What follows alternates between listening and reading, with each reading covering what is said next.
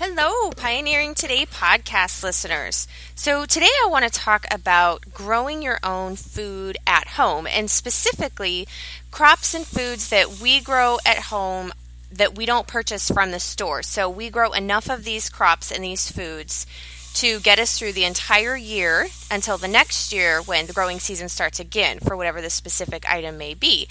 And so I'm super excited to talk to this cuz about this with you guys today because I don't know about you guys, but I swear every time I go to the grocery store lately, it seems that the price of food just keeps going up and up. And of course, our wages and cost of living isn't rising well um, along with that in equal proportion. So I feel like that I'm starting to spend more and more money when I go to the grocery store, but I'm getting less and less food. And even though I consider myself a fairly frugal shopper, and we do grow quite a bit of our stuff at home. You know, there's still things that I need to buy at the grocery store. And so this really got me thinking about what foods that we do grow that I don't ever have to purchase from the grocery store. And of course, my goal is to increase those foods um, so that we're less dependent upon the grocery store and keeps our bank account more in the black and not in the red and so I just thought it would be um, as I and it was kind of surprised me because as I was going through the list, I realized that there's some foods that we do quite well on that we almost grow enough to get us through the whole year. But there is a handful, and I have seven items that we actually grow enough of that I never have to purchase from the store, that I haven't purchased from the store in years, in fact. And so those are the ones that I wanted to share with you today. So when and when I go grocery shopping, we really do our best to purchase um, organic, grass fed, pasture raised, non genetically modified foods. But I have to be honest, sometimes that can that can get to be expensive. Um, I've noticed that organic prices on things are starting to come a little bit more in line with the other things, and some organic things really aren't any more than their counter non-organic part. Um, it just really depends on the items and knowing, you know, what the price of things cost. And I do believe that it's worth the expense when we can afford it. I don't believe it's worth it if you have to go into debt or if you don't have the money to purchase the item. Um, so there are some times that I don't always purchase organic items on every single thing. But I always purchase organic milk and butter. Um, if I can't always afford the raw version of these, here in Washington State where we live, you can purchase raw milk. Um, but I can't always afford it because the raw milk um, at our local co-op for a gallon of raw milk is oh boy it's like $11 i think for a gallon. And so i really can't afford to purchase it very often if ever quite honestly. But i can purchase um, they have we have a local dairy that is grass-fed pasteurized organic um, and it's vat pasteurized. And so which is much better than ultra pasteurized or even um, the regular milk that you would get at the store that's organic. And it comes in a glass bottle, which I'm just old fashioned enough that I adore that it's a glass bottle. And so we return the glass bottles to the store each time we go and get milk. So I really like that too because it's. Um, you know, we're not throwing it away, they're recycling it and reusing the container that it's in. So that's the option that I try to do for our milk. Um, and things. And then, of course, there's the the dirty dozen. So the produce of fruit and vegetables. The dozen, dirty dozen, is the items that have the most pesticides on them when tested. And so I do try to purchase those things organically. But if it's you know really tight um, time of the month or time of the year or whatever, I try to always purchase organic milk and butter, and then I do the best that I can with the other items. So because our grocery prices are just outrageous. Um, I don't know about where you guys live, but where we are, that's just, I've just noticed that it just, everything just keeps rising and rising. So it's our goal to try and raise and grow more and more of our own food, even more. Every year, our goal is to do more than we did the year before. So, from a healthy standpoint, um, because I know what we're growing at home is more healthy than conventional grown food, without a doubt. It makes us more self sufficient, more prepared, and it's more frugal too. For the most part there is a cost to raising some of your own food at home. Um, and but there's always a learning curve too. So if you're dealing with livestock and plants there's always something new that can crop up. You know the weather isn't consistent and so or there can be new th- threats or pests that you haven't dealt with before like with our chickens. This past year the coyotes were just crazy. We normally have some coyotes because we live you know rurally and in the country but this past year they were just we had coyotes that were coming through our yard. I kid you not, in the middle of the day when we were in the garden picking. So it was just kind of crazy. So there's always things that we're gonna have to learn and deal with that you maybe didn't the season before. But that's just part of growing your own food and part of the homesteading life is just learning learning new things and learning new skills. You know, I a home being a homesteader is you're always going to be learning more and more. And I personally like that. I like to learn things. Um, and I don't ever like to stay stagnant, so to speak. So I'm always learning new things. Um, so the items that we raise or grow that I never purchased from the store. This was kind of fun to go through this list and actually write it all down and document it. So the first thing for us is eggs. Um, our laying hens provide enough eggs to keep us in stock all year round. A few months, usually at the tail end of summer, kind of in the fall into winter, that time of the year, it'll get a little lean. And usually, our chickens, they are, let's see, my laying hens are going on three years old right now, actually. So we're going to be getting some new chicks to put in with them. But they generally lay me an egg a day for the most part. And so when we go into the lean part of the year, when they're molting, then they kind of go and they may lay one every two days or one every three days. So usually I have enough eggs in the in the fridge that we've had from when they were laying really well, or I just learned to use a little bit less eggs in our everyday cooking and baking and that kind of a thing that we get through just fine, and I don't have to purchase eggs from the store. So generally speaking, we, we're a family of four. Um, my son is almost 10, so I don't have a teenage boy that I'm feeding yet, and then my daughter is going to be six. So, four laying hens keeps us in eggs and is just about the right number. We don't have too many, but we're not in danger of running too short. So, you know, again, that's going to depend upon your family, how many eggs you guys eat, and that kind of a thing. But for us, that's just about the perfect size. We've had up to eight, and then I would get extra and could obviously, if you want to be able to sell the eggs or share them with neighbors, family, friends, or whatever, then you're probably going to want more. And we are going to pick up um, four more laying hens this year to add to ours because our chickens are going to are on three years will be on four and it, coming into the fall and so they'll start to be slowing down on their egg production. And so i want to make sure that i have some younger chicks to go in there into our flock and raise them up. And two of course with predators i was talking about the coyotes. We never know. We let our chickens free range and so i'm not sure you know when i could lose one. So i like to have a few extra but backyard chickens have been great, so we never have to purchase eggs. And if you are interested in raising your own backyard chickens, then I'm really excited. Today, you're going to hear a lot about me talking about, of course, topic is growing our own food. And so you if you are interested in growing your own food, you guys have got to get yourself signed up for the Homegrown Food Summit. So when you sign up for it, it's really awesome. It's a totally free summit and it's starting April um, 6, so this coming Monday, 2015.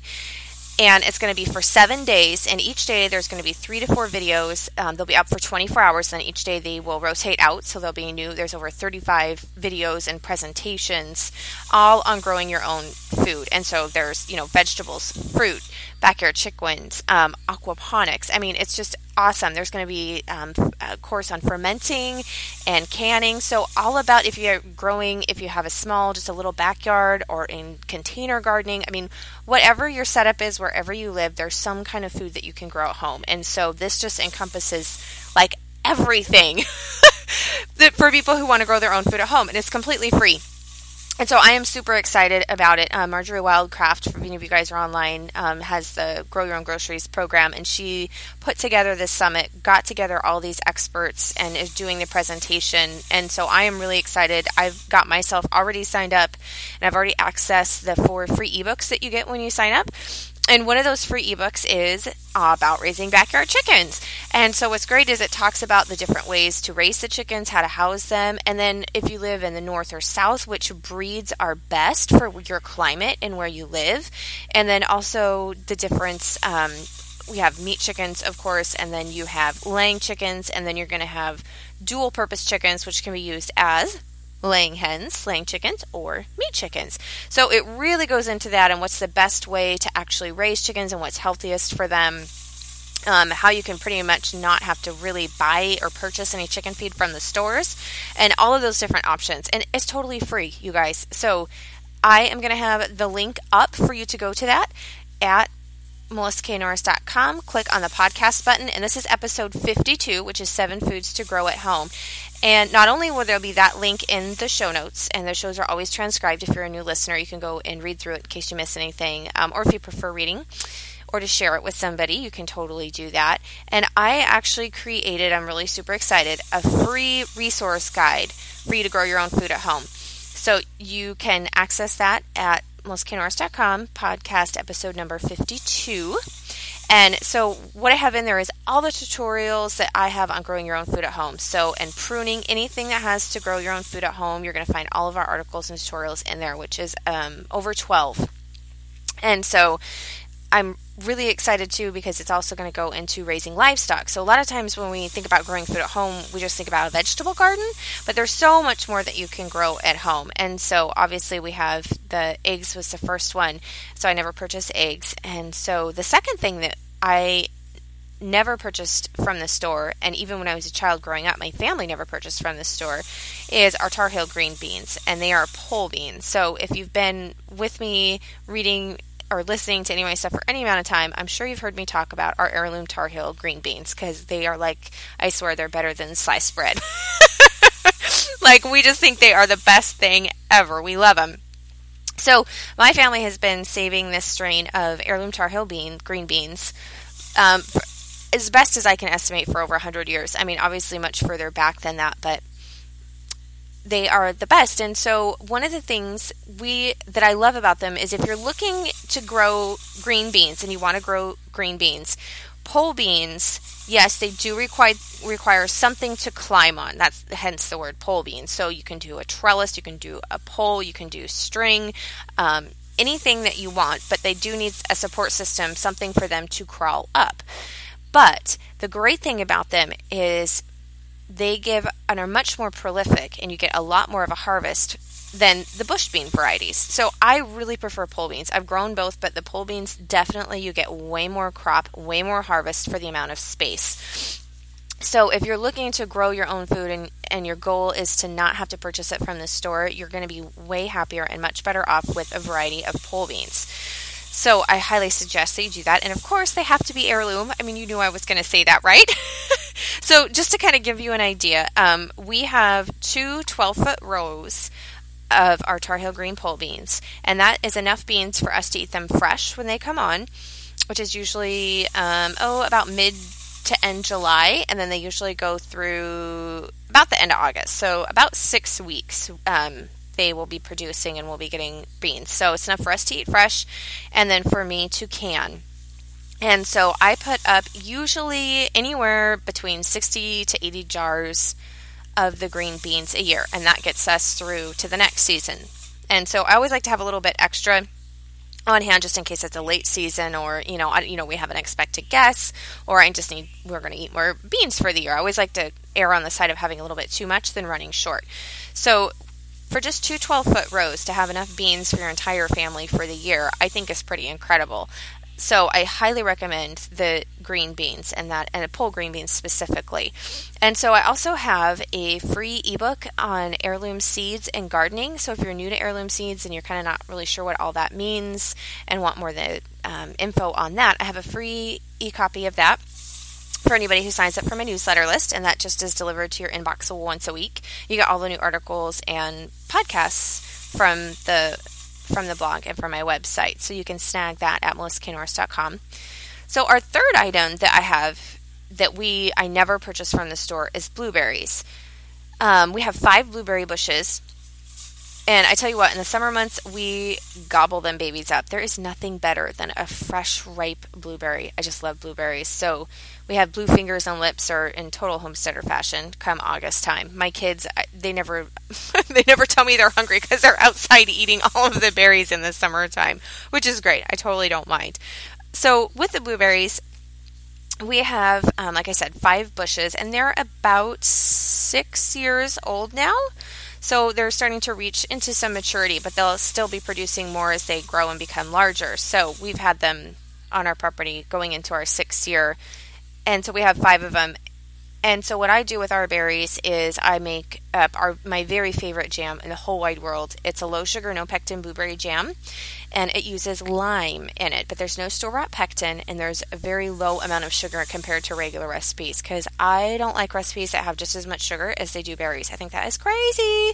And so you will find none of my none of my jam and jelly recipes um, are like that. They're all low sugar, and I try to use natural sources of pectin where I don't have to purchase the pectin from the store whenever possible. And so that's what this recipe is. So if you want to get that recipe, you can grab that in today's show notes at melissaknorris.com, podcast button, episode number 52.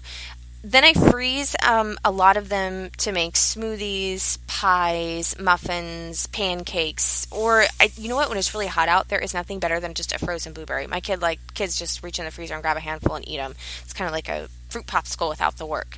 So we love ours. And then when I freeze my blueberries, because of course I know what's on them, and that's nothing at our house. We don't spray with anything and they're not next to a roadway or anything like that. So when I pick my blueberries, I just pick them and put them in a big freezer bag and I just freeze them that way. I don't bother with the laying them out and flash freezing them and then on a cookie sheet and they don't clump together. I don't have any problems. It's just super easy. I just pick them into the bag and throw them in the freezer. So that's my tip if you're looking to save time when you're putting up your blueberries. And blueberries are really easy to grow, actually. Um, they do require acidic soil, but other than that, they don't really require much work. You prune them once a year, mulch them once a year. They're super easy. And I love those kind of crops. I love things that I can plant once, I can deal with once throughout the year, and then they give me a harvest every single year without me replanting and, you know, really I don't like high maintenance gardening, let me tell you. so all of my plants pretty much fall under that category. And then the fourth thing that I never purchase from the store is raspberries. And raspberries are just like blueberries. They are so easy peasy to grow. They're even easier than blueberries because they don't require quite as acidic soil as blueberries do. So so our raspberries, we didn't even purchase from the store. Raspberries are really easy to transplant. You can transplant them when they're preferably when they're in their dormancy. So not when they're blooming and not when they have their leaves all leafed out or when they're fruiting, but anytime in the fall through the winter and early spring. We transplanted ours. My parents had planted a patch of raspberries when I was little, and then when we got our own place, they hadn't maintained it. They had since moved, and so the raspberry there were no rows. It, they were just gone all over the place, and so we just trans dug some up and transplanted the row from a really over. Have done great. So we have summer bearing raspberries, which is my favorite if you're looking for preserving. Um, they all they come on it in one season, and so you'll get a larger yield at one time, which is great if you're doing uh, jams and jellies and syrups and that kind of a thing, so that you have a more enough amount, enough quantity to make your recipes. And we have just one row. It's probably about 20 feet, and I have about 20 clusters, um, which is about five to eight canes tied together in each um, cluster. So kind of like 20 plants. And that produces a, quite a bit of raspberries, enough for me to do all of our jam and jelly that we do, syrups, and then of course I freeze them just like I do our blueberries. You can dehydrate them as well, but they are my favorite in. We have a raspberry lemon cream cheese muffin that we make, and I tell you what, if you make those and just like take one bite, then you'll be ready to go plant row raspberries. And like I said again, raspberries are really easy to grow. I have a complete tutorial on how to grow and prune raspberries with videos and how to mulch them. But again, it's just just like the blueberries. You plant them once, they take my attention for like one day out of the year as far as that when we prune and mulch them and then you get years worth of fruit every year, uh, which I think is amazing. I wish all things were quite that easy to grow, quite honestly. But those are really high on my list. And the great thing too is about blueberries is if you don't have a lot of property, blueberry you don't need it. There's even you can get um, smaller, more compact varieties of blueberries that you can grow in a container. So you can totally have blueberries growing on your deck if that's all you have. So you can definitely grow some of your own food even if you don't have a whole bunch of acreage. And then I do love our orchard. And orchards, when they reach maturity, can definitely provide you with enough fruit to last you all year and never have to purchase it from the store. But fruit trees take longer to produce a large enough crop to do that. So we have a small orchard going, but it's not enough to keep us in supply all year. So I can't really count that as one of my seven. But if you want to put fruit trees in and need some tips on how to plant and grow them, then uh, make sure that you grab the e guide, that's the bonus to this episode. So you can grab that, and that's all in there too. And then, so number five on my list is tomatoes. Now, tomatoes are probably the most persnickety of the plants that I have that made my list. But finally, last year, we grew enough that I had enough tomatoes to make all of our own salsa and all of my own tomato sauce. And it's not quite close to summer harvest time yet, um, even though I do have all of my little baby seedlings popping right now, and they are underneath the grow light in our living room to go into our off grid greenhouse. But it'll be months before I get to harvest those. But by judging by the jars I have left in the pantry, I don't believe that I'm going to have to purchase any until my own our tomatoes come on again. So I'm including them in the list. And I love being able to say that I don't have to purchase it from the store. So that was our our last year that was our goal was to have enough tomato products to not have to purchase them from the store. And I think we hit it. So I'm super excited about that. And so for us, volume wise, that was 18 of the heirloom San Marzano Lungo 2 tomato plants. And those are a paste tomato, which is preferable if you are making tomato paste. Uh, tomato sauce, if you want to use them for that kind of thing, they don't have as much water content, which is much preferable when you're trying to make sauces. So, um, 18 of those plants was enough to provide us with to do all of our own salsa and tomato sauce. And then I did do stewed tomatoes as well. And then I froze some because I was at the end. Oh my gosh, they were all coming on at once. And I'm like, I didn't have time. I could not keep up with canning them with everything else going on in the garden at the same time when they were coming on really heavy. And so I just threw them in the freezer. I um, put them in a really quick um, hot water bath, or excuse me, not a hot water bath. I put them in really quick to peel them.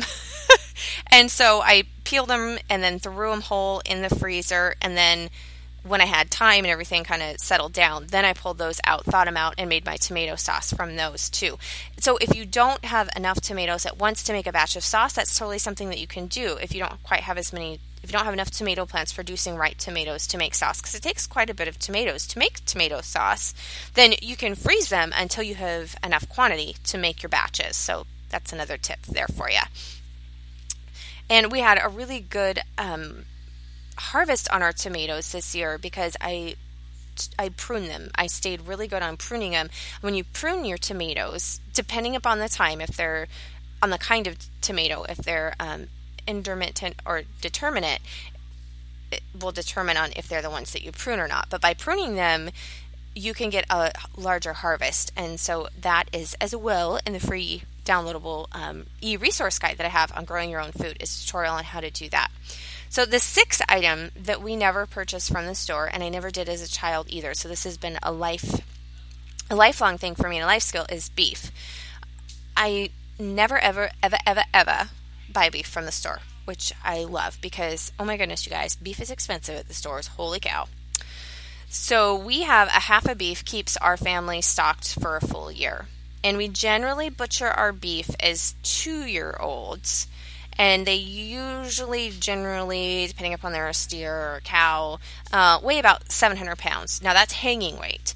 So hanging weight is when they butcher the animal and they gut it and then it's hanging so that's your hanging weight but that's not the actual full amount of meat that you're going to take home isn't from the hanging weight. So this is hanging weight. So is 700 pounds. So half of that um, is what we have in our freezer. And so of course, to keep you and your family in beef for a whole year is definitely going to depend on the size of your family and how much red meat that you guys eat or how much beef that you eat for the year. But if you're interested in raising your own beef, and our beef we raise it um, organically and we raise it grass fed, totally pasture grass fed and you can check out pros and cons of raising grass fed beef, and then also in my five tips to raising livestock article. And of course, those are in the free resource guide. I'm going to sound like a broken record by the time this is over hearing you, but all of that is in there as well for you because there are definitely ways, even if you can't raise your own beef, which obviously it's going to take acreage to raise your own beef. And I realize that not everybody can do that, but you probably can find a local farmer and you can purchase a half, a whole half, and most farmers will go down to a quarter of a beef, not all, but most of them will. So you can find someone local in your area that does that and you can purchase it from them, and it is much, much, much, much cheaper than the store. and you're going to support a local farmer which is another thing that i really love is i really do like to support local i like to keep things around the people that i know and support people that i know my food i know the condition it's in. If i'm buying it from a local farmer you most farmers are more than happy for you to come and check it out or they tell you exactly you know how they feed it. So with our beef we only feed hay in the late fall to early early spring. And so for most part they're totally raised on grass which is great for us as far as a feed bill because i only have to purchase grass hay for the winter months. And we purchase um, local grass hay, and we actually purchased the haylage. So if you've ever seen those big old bales that look like marshmallows that are wrapped in the white plastic, that's haylage. And the great thing about that is it's a fermented hay. So what that means is it's baled wet. And so then it, fer- it ferments, but it has a higher protein um, count to it than regular dried grass hay, and so that's much that's beneficial for your your beef for your cows as well. So that's um, what we feed. So our animals aren't grain fed and I don't have to deal with that cost or the whole genetically modified thing in most grain. And then our seventh crop actually that we don't ever purchase from the store is beets. Now, I don't know about you guys, but I hated beets as a kid. I, have you ever noticed how your taste buds mature? I swear I didn't I was probably I wasn't a picky picky eater as a kid because it just frankly wasn't allowed at our house. You ate what was put on the table or you went hungry. But I didn't like beets. And I didn't like mustard. And I didn't like tomatoes. I don't know what was wrong with me as a kid because I love them now. But as an adult, beets are one of my absolute favorite foods. I love them pickled. Oh, I like them. Oh boy, I'm getting hungry now. But if you roast them with garlic in the oven and then put a splash of balsamic vinegar on them and then take the soft crumbled goat's cheese and crumble it on top when it's still hot and then it kind of melts. Oh, yeah, that's like my one of my absolute favorites. And then my other way that I really love beets, and you might think this is going to sound crazy until you try it, is beet chocolate cake. I kid you not, it is one of the best cakes I have ever had. And it's really funny because when I was making it, my kids and my husband were totally turning up their nose. They're like, "You're putting beets in the cake," and they, you know, were basically insinuating that they didn't want to eat it. They weren't going to have any of it. And I'm like, "That's just fine. I'm going to bake my cake." And when I took that baby out of the oven and I drizzled a little bit of melted chocolate on top of it, I'm not kidding you. I had to fight my husband for the last piece, and I made sure to tell him, "Oh, honey, you don't want that. It has beets in it." But even him and my kids both loved it. You couldn't taste the beets. I promise. No dirt flavor allowed. Um, but it's in my beet chocolate cake recipe, which is available at melissaknorris.com. You guessed it. Um, either in the recipes or in the show notes on podcast episode number 52. You'll find that in there. And in the resource guide that I know you have already went and grabbed and downloaded, right? So, uh, one of the reasons I love beets, and it totally made our list of seven foods you can grow at home and never ever buy from the grocery store again, is because you can almost grow them year long, especially if you're in a milder climate. Now, I realize if you're in Alaska or you're having all of that horrible snow, so sorry, my East Coast peeps, um, you're going to have a hard time growing it all year, obviously, right? but they're one of the first crops that go in the ground in the spring and then they're one of the last crops that go in come fall and you can pretty much grow them all summer now if if you're in a really really hot climate or like for us here once this it hits kind of like in the 80s and the just like the really hottest part of our summer the seeds might not germinate once the soil temperature gets over 75 degrees which soil temperature is not the same as air temperature. So and i have found that i have a much better time with my beets getting them to grow and germinate if you soak the seeds overnight in water. And beets kind of like not kind of, they like more alkaline soil. So I definitely have a tutorial, you guessed it, on how to grow your own beets, how to plant and grow them, and how to amend your soil, and the best tips for getting a good beet crop. So that is in our free resource guide, you guys. And so grab that, and you'll have all the access that you need. So those are my seven items that I never ever buy from the grocery store, and now you don't have to either. And so I know a lot of you want to grow your own food, and some of you already are growing quite a bit of your own food. And I think that's fabulous. So I would love to see in the comments if you have any tips or uh, mentions or any any advice to share with everybody because really I love that we're a community and that you guys share in the comments because I learn from your comments and I know that the other readers do too. And I love to see when we all are in there giving advice and sharing back and forth. And I hope that you get yourself signed up so for the 7-day online homegrown food summit. I can't wait to hear which ones are your favorite videos and I'm going to be right in there watching them with you. So I think it's going to be really fun and I can't wait to check all of them out. So part of our part of our show that we normally do is what I'm reading for the week. And this week I'm actually not reading anything except my own book because that sounds horrible, doesn't it? didn't sound very good, but I just finished writing my book and got it turned into the publisher. I was on deadline, but I got it to my editor a whole 24 hours before the final final due date so I was really excited to get that turned in. So I haven't been reading anything because I was had my nose to the grindstone and my fingers were grindstone. Oh my goodness. See, I wrote so much that my brain is mush, you guys. I swear. um, but I got it turned in, and so I don't have a book of the week to share with you because I haven't been reading. But I do have a verse of the week. And I wanted to share this one with you. It's from Luke chapter 1. And when I was reading it, it I was just struck by how awesome and beautiful it is. You know, sometimes I think, especially if we've been a Christian for a really long time, I think sometimes we forget just to sit and reflect and just think about how amazing it is what Jesus did for us. It is truly phenomenal.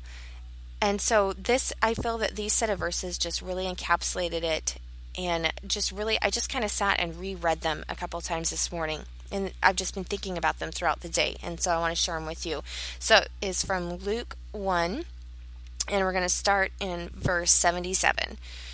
To give his people the knowledge of salvation through the forgiveness of their sins, because of the tender mercy of our God, by which the rising sun will come to us from heaven to shine on those living in darkness and in the shadow of death, to guide our feet into the path of peace. And that is just a beautiful promise and a beautiful verse and a beautiful reality. You know, that's the reality of what Jesus did for us. And so as we go in Easter and coming into the Easter weekend and thinking of, you know, what his resurrection, the crucifixion and the resurrection actually meant, I just to shine on those living in darkness because we all in our sin have been in, in darkness and in hard places. And he guides our feet unto the path of peace. And so I just want to leave that with you as we end this podcast episode. I want to thank you so much for listening. And a reminder, because I know you didn't hear it enough throughout the show, to go over and get your free resource guide and to get yourself signed up for the online summit before it starts on Monday. I don't want you guys to miss any of it. So, thank you so much for listening, and I'll see you in the comments.